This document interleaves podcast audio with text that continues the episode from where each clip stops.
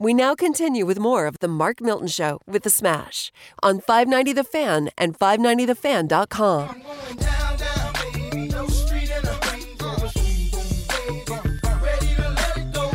I'm telling you what. Just just having one of the St. Lunatics in here just made me want to get, as we white folks say, my swerve on.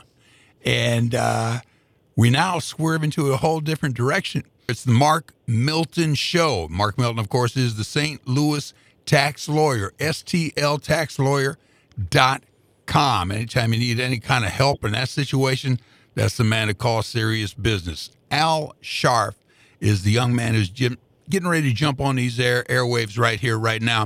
In 1946, the farm began, and as I understand it, for some odd reason, Mark Milton was allowed to enter the family and is now an actual part of the Scharf family from an angle. Am I thinking correctly, Al?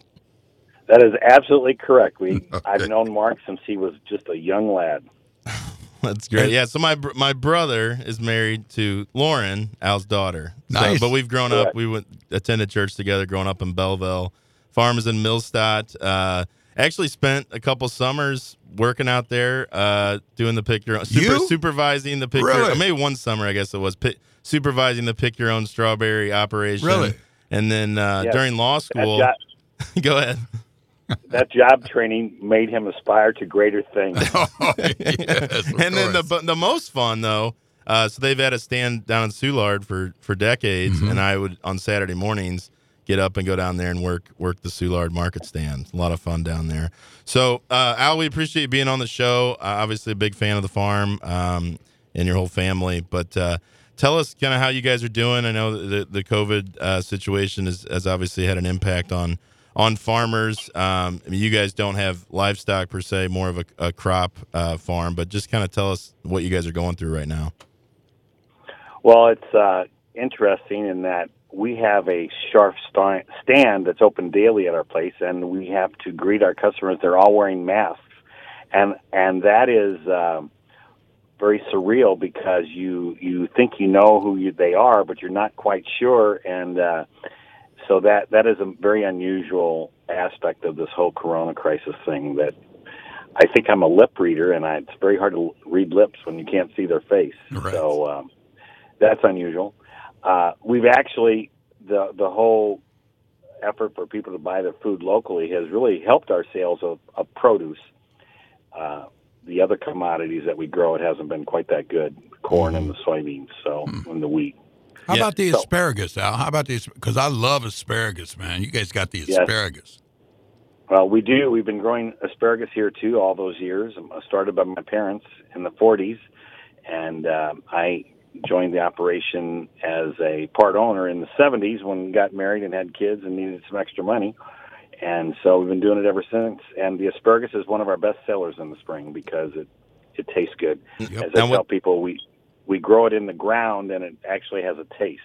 So right. And on. you talk about you know work ethic of farmers. Al is probably one of the hardest people, hardest working people I've ever met. He was superintendent of schools, was his full time gig in Millstadt, Illinois. Millstadt? Yeah, and and really? Yes. School board member, District 201. Yeah. all while maintaining a full time farming operation in Millstadt. Nice. It's just truly, truly think- unbelievable.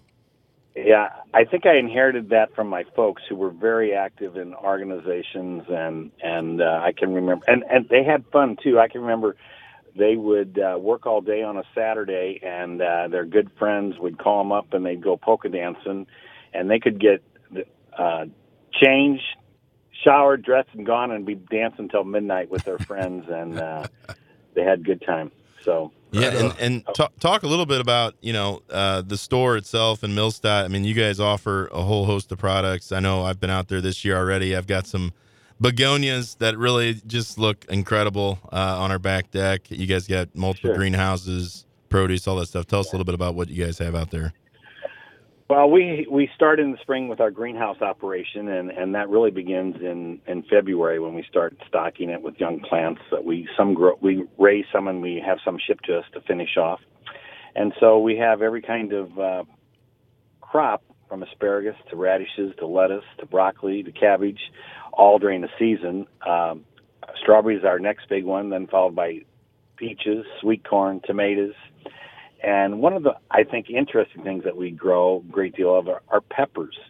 And uh, back in the 90s, when the Bosnian community settled in St. Louis, they have a historical tie to peppers. In, in the Bosnian language, it's called paprika. Mm-hmm. And uh, so the Bosnians buy bushels upon bushels of peppers, sweet, hot, you name it. And we sell most of those at Soulard Market. So that's been kind of a the latest big prod product that we have. That's And pretty the cool. Season is finished off finished off with uh, fall vegetables and uh, pumpkins and all that good stuff. Don't forget the mums.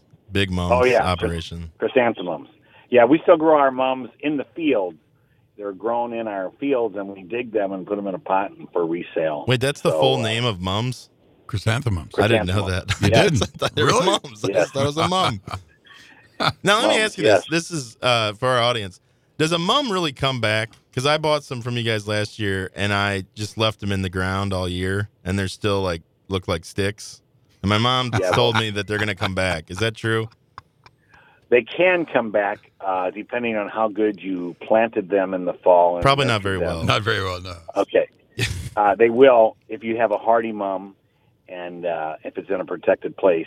Um, we have some that come back every year, but a lot of the specialty mums are not nearly that hardy, and so they may not come back as easy. He wasn't talking about mums the flower. He's talking about moms, his his his mom. no, no. I just it's interesting because I I do like. I mean, I love. I li- I like personally. I like to get. You a big flower guy? Well, I dabble. I'm trying to get a little bit more into it, but you know, obviously perennials are less work for the most part uh, than planting annuals every year. But the annuals much more pretty. You know, much prettier. Yeah, they have a, and a longer and a longer flower season for Sure. for your yard. You know, I don't So- see a rugged dude like this being a mom's uh, fan, but uh, salute to you, Mark Milton. Let me ask you He real. has a he, he has a softer side to himself. There you go. Well, yeah. Al, let me ask you this, man. One of the things that people love to come over to to the Scharf Farms is to do strawberry picking. In this COVID period, you still letting people do that stuff? And if so, how's that play? We are. Uh, we are. We're fortunate that we have um, a strawberry field directly across from our farm stand, and, and we're open today. And uh, although it's very muddy, and it- it's been incredible how many young families have wanted to come out and pick strawberries just to get out of the house Yeah. and kind of have some fresh air. We we require masks in our farm store, but in our farm fields, they can take them off and breathe in the fresh country air and just uh, practice good social distancing. And uh, so it's worked out pretty well. Um, we had people who wanted to pick in the rain yesterday morning, and I put them off, and they were back today after the showers. And right now, we're actually pretty busy in that pick your own field. We That's have a- gr- that's great. young people who work for us who help manage that and direct the people and be good hosts.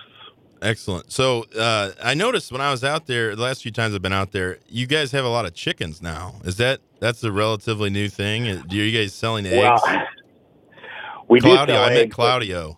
That's the, that Yeah. was the big rooster for this. It, Claudio? My four year old Freddie thought Claudio was pretty awesome. Claudio. Yeah, that's uh, it's not really that's not a commercial venture. We sell some eggs that we receive from some big egg farmers, but about five years ago, one Sunday afternoon, a chicken hen walked into the front door of our produce shed, and we're like, "What? How is this possible?" Well, someone had uh, liberated her in front of our farmstead. She walked in, and that began. We named her Henrietta after my uh, grandmother, Henrietta Pfeiffer Waymar. And and that chicken lasted the entire winter, roosted at night in a uh, nice big tree to protect herself from the coyotes and raccoons. So I said that spring we got to get her some companionship. So we brought her uh, Commander, bought, bought Commander at Soulard Market.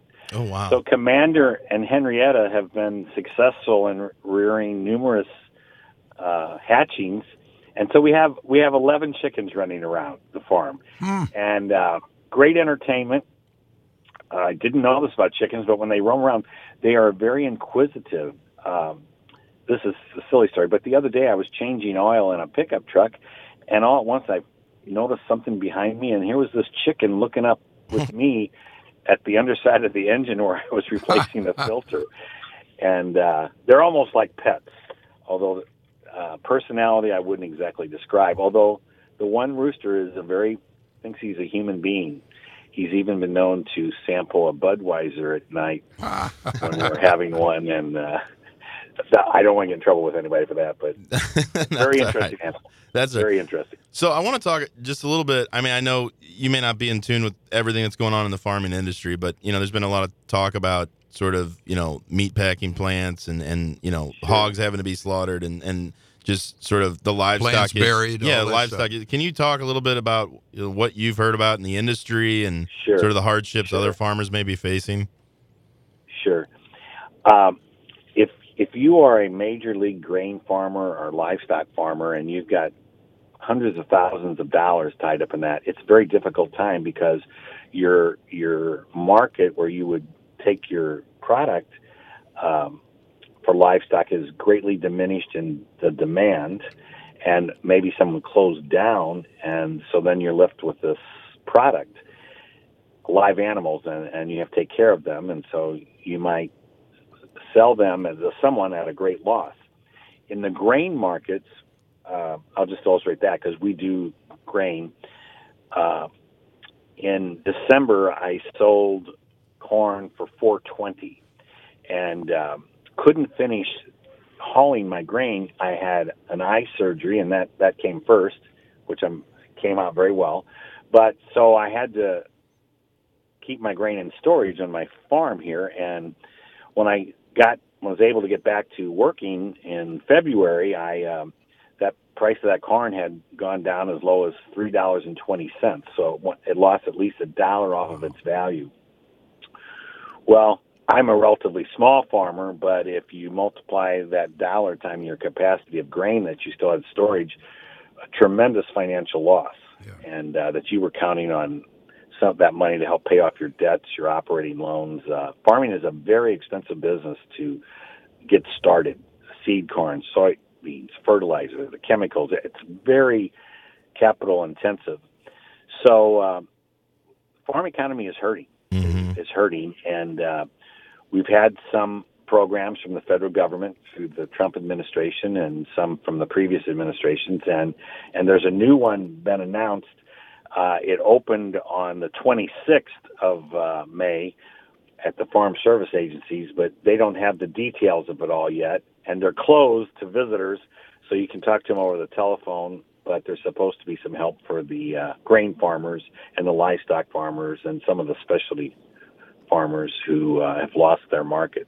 So, you know, one of the uh, coolest things, Al, is on your website. It opens up with a picture of the founders, your, your mom and yes. dad, I guess, and my mom uh, and dad. And then you come along, and now you got the third generation coming along here. What advice did your mom and or dad give you to keep you rolling in the farm business? And what are you telling your kids now as we get into this post corona era that's getting ready to come? Sure. You know, I don't know if my parents gave me advice so much as they provided examples. You worked hard, yeah. you got ahead. And and that was ingrained in us and and uh this is going to sound crazy, but I was driving tractors at age 10 and uh for a while I hated it but when I graduated from college, I, I I actually worked for some farmers up around Bloomington Normal, where I went to school at Illinois State, and uh, I don't know, I just wanted to do it again, so moved back home in the mid '70s and started farming with my folks, and um, just kept doing it. Um, it was it was interesting. I never had problem of keeping my kids in school I, I have two great daughters and a great son, and uh, they knew if they weren't if they weren't going to do well in school, they were going to be doing hard labor. so I think, now, I think one of the things farm did is is provide that avenue that here's the example. You can work hard and get ahead, or you can maybe get an education. So now, when are you going to get my brother? When are you going to get my brother doing some of that hard labor on the farm? I know JT. so my nephew JT is also he's got that work ethic. I know he goes out there he and he, and he is he's got dollar signs in his eyes. great. he knows how to turn a dollar already, which I love. Uh, last summer, he went out to the peach orchard and picked up some drops, and from the peaches that we wouldn't sell ordinarily, and he put them in a basket and undercut the price and sold them all out right in front of the stand. wow!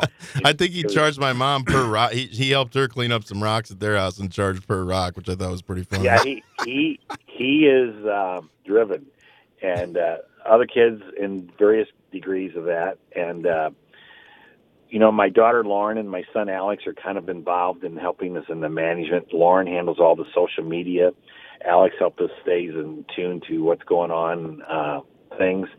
Uh, Nancy and I provide, uh, and our workers, we, and I want to put this plug in.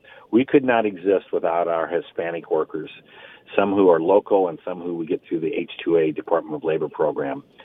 Uh, they're all related and friends with each other, and they've become part of our, our family. Um, we could not exist without those agricultural workers. Um, can't do it. It's it's hard, hard work. Like today, asparagus cutting started at 7 a.m. in the rain. Thursdays and Friday we prepare for our big weekend at Soulard Market. We hope, and so they're out bunching uh, radishes and collards and uh, greens, cutting lettuce, and and we really rely on them and uh, appreciate them and uh, I'll give an example. We we got to be invited to the I want a Hispanic girl is 15, they have the big party. The name is escaping me, and we were guests at that, and we had just a great time. So, the Quince- uh, Quinceaña is that the name yeah, of the party? Yeah, That's the, and it was it yeah. was a it was a party. That's it awesome. a party. That's awesome. Yeah, and who's, the, who's international? The, who's the man? gentleman I worked with down in Soulard? He's been with you guys forever. He was um, Joe Joe Hernandez. Yeah, he's always and, uh, great to work with. Yeah. So, um, yeah. well, we really appreciate you being on here. Glad to hear you guys are weathering weathering the storm okay. And uh, yeah, we uh, yeah. definitely, if you guys interested in, in visiting the farm, visit scharffarm.com. Sure, they also have a Facebook page you can visit and check out, you know, their hours and things like that. Sure. Anytime. We love visitors. Uh, it's an education. We've given Boy Scout. We're, we're low tech though. We we are not. We are really a a working farm, and uh, there's there's no our our entertainment is our product that we sell, and Nancy is a great host to a lot of people. She loves talking to the people. Absolutely, so, uh, yeah. You guys, you guys are the best. They got the best best strawberries, best asparagus, best flowers you'll find at, at great prices too. So thanks again for being on here. And uh, thanks, Mark. Yeah, thanks. we'll we'll talk to you thanks. soon. Nice. Yes, yes. Thank you. All right. see, you, see you, Al. All right. This is the Mark Milton Show with the Smash. We'll be right back in a second.